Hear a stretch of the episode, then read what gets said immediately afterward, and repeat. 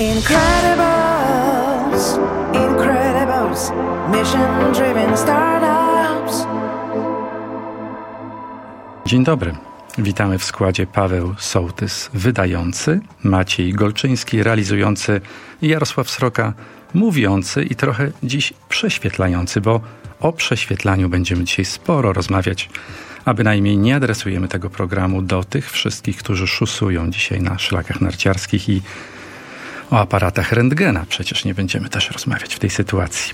Prześwietlać będziemy natomiast klientów, firmy, partnerów, wspólników, pracowników i pracodawców w różnych konfiguracjach, węszyć, szpiegować i oczywiście będziemy to robić zgodnie z prawem. Marcin Gruszka, Allegro. Wiktorosław Grzegorz, audytor śledczy, czyli o ile dobrze rozumiem, taki komisarz Poirot działu zarządzania ryzykiem w EY-u. Dzień dobry. I Jan Szajda, prezes Aident, firmy zajmującej się cyfrową weryfikacją tożsamości, który specjalnie do nas dzisiaj przyjechał z Wrocławia, za co szczególnie dziękujemy w imieniu słuchaczy i patronów Radia 357. Dzień dobry. Drodzy panowie, przygotowując się do tego programu, długo rozmawialiśmy o różnych aspektach prowadzenia działalności gospodarczej i jednym z aspektów, który pojawiał się bardzo często i w pytaniach naszych gości, i w komentarzach samych słuchaczy, jest weryfikacja czy sprawdzanie wspólnika, partnera, kontrahenta. Okazuje się, że w tym cyfrowym świecie bez tego typu działań zaufania nie można zbudować. Czyli zastanówmy się wspólnie, jak to słynne leninowskie kontrola najwyższą formą zaufania w dzisiejszych czasach wygląda. I może zaczniemy od Jarka, bo Jarek, siadając w naszym studiu, już odkrył kilka nieprawidłowości, które wskazują na to, że jesteśmy nie tylko nieostrożni, pozbawieni wyobraźni, ale po prostu niekompetentni w zakresie bezpieczeństwa. Jarek, co takiego się wydarzyło, co nas skreśla od razu z listy profesjonalnych audycji? Absolutnie, ja bym tak daleko idących wniosków nie wyciągał, ale faktycznie zasiadając w studiu zobaczyłem na monitorze, że ktoś loguje się do poczty elektronicznej, wykorzystując login prowadzącego, podczas gdy prowadzący siedzi po mojej lewej stronie, wita słuchaczy i nie widzę przynajmniej, żeby wprowadzał hasło, które na ekranie właśnie jest wprowadzane. Myślę, że taka... dobry początek do dyskusji na ten temat, jak z tym bezpieczeństwem u nas w firmach rzeczywiście jest. Myślę, że tak. Najważniejsze jest zaufanie. I z tym nie będziemy polemizować. Natomiast zwłaszcza w dużych organizacjach pewnego rodzaju ustrukturyzowanie takiego procesu jest niezbędne. Co więcej, jeśli nałożymy na to, co się dzieje wokół nas, czyli pandemię, która... mocno zmodyfikowała to, co dzieje się w firmach, tak? W jaki sposób, czy jesteśmy w stanie wykonywać te same kontrole i tak samo weryfikować tych partnerów, kontrahentów biznesowych jak przed pandemią, to chyba wszyscy się zgodzimy, że sytuacja jest inna, tak? No właśnie do studia weszło to najsłabsze ogniwo naszego łańcucha bezpieczeństwa. Ogniwo, chcesz coś powiedzieć? Drogi Jarku, jak zwykle mogę liczyć z twoich ust na najwyższe komplementy. Właściwie mogę to powiedzieć w obie strony. Tak, to byłem ja. Ja logowałem się na konto Jarka Sroki, ponieważ jest to konto audycji Firmament, którą razem przygotowujemy.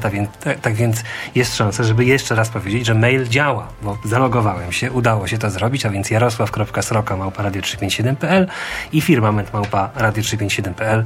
Przesyłajcie państwo swoje uwagi na temat tego, jak sprawdzacie kontrahentów, klientów, pracowników, może produkty, różne rzeczy można sprawdzać. Ale myślę, że to jest idealny przykład tego, że mamy monitoring w organizacji, coś się dzieje, jest flagowane, a następnie weryfikujemy. Okazuje się, że tutaj problemu nie ma, bo to mail służbowy, obsługuje ta osoba, która obsługiwać powinna. Temat został zaflagowany. Panowie, a jak to wygląda w waszych firmach? Czy jesteśmy bezpieczni i czy też potrafimy, zanim zabierzemy się za kontrolowanie innych, zadbać o to, żeby być w sposób nieświadomy kontrolowani przez trzecią stronę? To jest w ogóle bardzo ciekawy temat. Dzisiaj wydaje mi się, że jest taki trochę zły czas dla technologii, tak ogólnie mówiąc, bo właśnie technologie coraz więcej o nas pomagają wiedzieć komuś i obserwuję to, najpierw obserwowałem to bardzo mocno w Stanach Zjednoczonych, teraz już też to do Europy przychodzi coraz częściej, że ludzie boją się tego. Zwróćcie uwagę, ja wczoraj na przykład włączyłem jeden z portali społecznościowych i on chciał mi coś pokazać, ale wymuszał na mnie dosłownie, żebym włączył mikrofon. Ja tego bardzo nie chciałem. Więc ta technologia coraz więcej chce wiedzieć o nas i wydaje mi się, że kluczem jest nie to, co Jarku, co zacząłeś na początku mówić o tej kontroli, tylko bardziej, żeby szukać takiego balansu między tą wiedzą, tą olbrzymią ilością wiedzy, a tym komfortem użytkownika. I ja reprezentuję gigantyczne miejsce do robienia zakupów. My z jednej strony kilka lat temu mieliśmy takie duże wyzwanie, bo ludzie się po prostu bali kupować online właśnie dlatego, że nie wiedzieli, kto tam jest po drugiej stronie. Z drugiej strony wiedzieliśmy, że musimy ten proces usprawnić i ja trochę nie lubię tytułu tej audycji, znaczy prześwietlanie. My nie prześwietlamy, my stworzyliśmy taką pewną platformę, która pozwala wzajemnie się weryfikować. Więc na przykład jeżeli ja, Jarku, kupię od ciebie dobrą książkę i ty mi wyślesz cegłę jednak, to ja mogę się na ciebie poskarżyć bardzo i to będzie szybki koniec twojej kariery na tej platformie, nawet jeżeli wszystkie papiery się zgadzają, które przedstawiłeś i chcą sprzedawać. Nawet jeśli dojdzie do drobnego nieporozumienia, bo ta książka jest cegłą? Wiesz, o czym mówię? Mówię o materiale budowlanym, bo tak się wiele lat temu, kilkanaście lat temu pewnie czasami zdarzało. Dzisiaj to zaufanie jest takie automatyczne, ale to zwłaszcza to, co powiedziałem wcześniej, no nie chcemy przekraczać pewnej takiej granicy jednak tej prywatności, więc prześwietlanie z jednej strony, jak zakładasz konto u nas na Allegro, tak, ale później to już to, jak się zachowujesz, weryfikuje cię. No właśnie napisała do nas pani Paulina. Właśnie próbuję odzyskać pieniądze za łóżko ze sklepu, który wstępnie sprawdziłam. Mają pozytywne opinie na Facebooku, działające profile społecznościowe, a teraz nie ma z nimi kontaktu, telefon nie działa, na maile nie odpisują. Zastanawiam się nad zgłoszeniem sprawy na policję, bo czuję, że zostałam oszukana.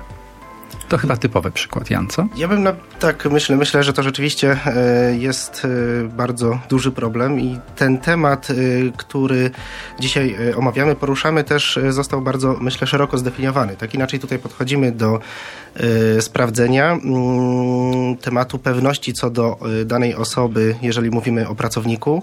W naszej firmie na przykład, ponieważ zajmujemy się bardzo takimi wrażliwymi tematami i danymi, zapewniamy automatyczną weryfikację tożsamości osób, to chętnie nawiązujemy kontakt i podejmujemy rozmowę o współpracę z osobami z polecenia.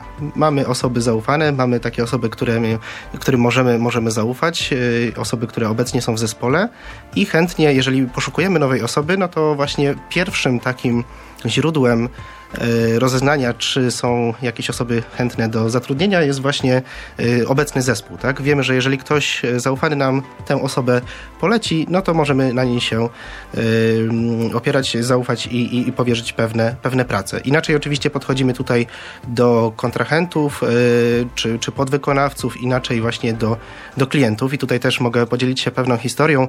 Powiedzmy do niedawna i cały czas jeszcze troszeczkę funkcjonujemy jako startup, natomiast nawiązujemy współpracę często z korporacjami, z ogromnymi firmami i mieliśmy takie zawsze przekonanie, że warto właśnie tutaj jakby oprzeć się na zaufaniu, nawiązać współpracę, inwestować swój czas, a w sprawy formalne idą swoim tokiem i kiedyś będą rozwiązane.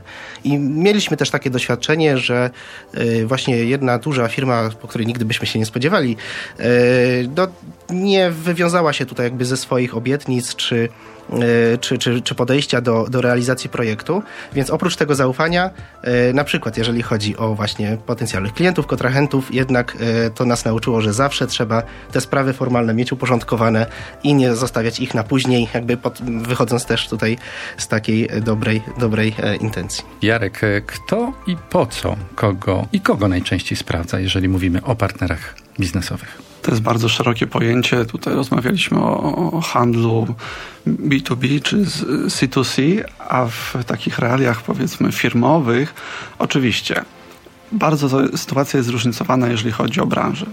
Odłożyłbym na bok trochę branżę finansową, która jakby specjalizuje się w tej ocenie zdolności kredytowej, ma odpowiednie narzędzia, regulacje i to jest trochę inny świat, dużo bardziej zaawansowany, wynika ze specyfiki biznesu. Natomiast w branżach niefinansowych, nazwijmy to, ta weryfikacja kontrahentów na polskim rynku wygląda w sposób zróżnicowany. Są podmioty, które mają tę procedurę i ten proces rozwinięty, są świadome. Z moich obserwacji wynika tak, że bywa, że to usprawnienie czy wdrożenie takiego procesu poprzedzone jest niestety jakimś nadużyciem, nieprawidłowością, znaczną stratą w takim ujęciu i biznesowym, i finansowym. I wówczas klienci sobie uświadamiają, że należałoby ten proces ustrukturyzować. Jeden z takich typowych mitów korporacyjnych, który funkcjonuje, mówi, że u nas to się nie zdarzy, tak? Że gdzie indziej, u konkurencji, u kogoś obok, jak najbardziej, u nas nie. My ufamy swoim ludziom, my weryfikujemy kluczowe obszary, u nas to nie ma prawa się zdarzyć. No to mam niestety złą informację dla słuchaczy. I doświadczenie, i wszelkie dostępne badania wskazują, zwłaszcza w przypadku dużych podmiotów, że to jest tylko kwestia czasu, kiedy na nieuczciwego partnera biznesowego trafimy. I z jednej strony, jeżeli myślimy o klientach, to tam kluczową sprawę oczywiście odgrywa weryfikacja standingu finansowego i sprawdzenie, czy ten partner biznesowy ureguluje swoje zobowiązania względem nas. Natomiast niejednokrotnie firmy nieco po macoszemu traktują weryfikację swoich dostawców, upatrując w tym mniejsze ryzyko, co z mojego doświadczenia nie zawsze musi być uzasadnione. Z jednej strony trochę nas może uśpić weryfikacja numerów VAT, pliki JPK i tak dalej, ale to wcale nie oznacza, że będziemy wolni od nieprawidłowości. Z badań, które przeprowadziliśmy, wynika, że w czasie pandemii 10% polskich firm zadeklarowało, że padło ofiarą nadużycia i nieprawidłowości.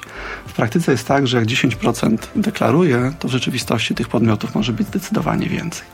Więc zdecydowanie polecam weryfikację swoich partnerów, biznesowych kontrahentów. Pytanie jest, jak to zrobić. Czy nazwiemy to należytą starannością, czy zdrowym rozsądkiem? No na pewno trzeba podejść do tego z otwartą głową i racjonalnie, tak żeby, mówiąc wprost, tego biznesu nie zabić.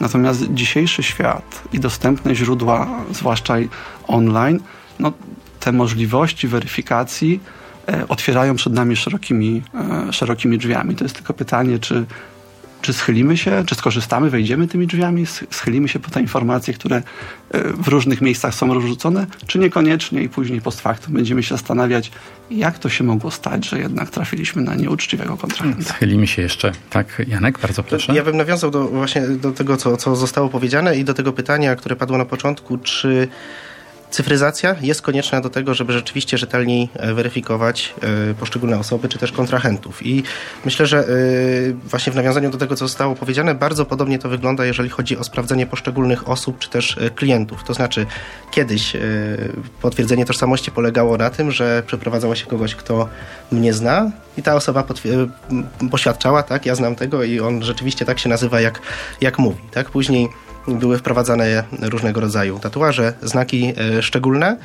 Dzisiaj mamy dokumenty tożsamości, na których też jest nasz wizerunek, ale te analogowe dokumenty nadal umożliwiają podszywanie się pod czyjąś tożsamość. Mamy już od 2019 roku w Polsce wydawane elektroniczne dokumenty, które dają znacznie większą pewność co do tożsamości danej osoby, jeżeli są odpowiednio weryfikowane. To nie jest tak, że zastosowanie tych cyfrowych rozwiązań musi wiązać się z utratą większej części prywatności. Ale złych intencji to na pewno nam nie odkryje w przypadku nawet tak pogłębionej, kompleksowej, cyfrowej weryfikacji. Oczywiście, ale uważam też, że jest to w wielu przypadkach, w znacznej większości przypadków bardzo taki kluczowy i decydujący moment, szczególnie jeżeli mówimy o obsłudze klientów, właśnie kwestia wiarygodnego zweryfikowania tożsamości. Jeżeli ten element nie będzie odpowiednio zabezpieczony i zrealizowany, to rodzi tutaj wiele dalszych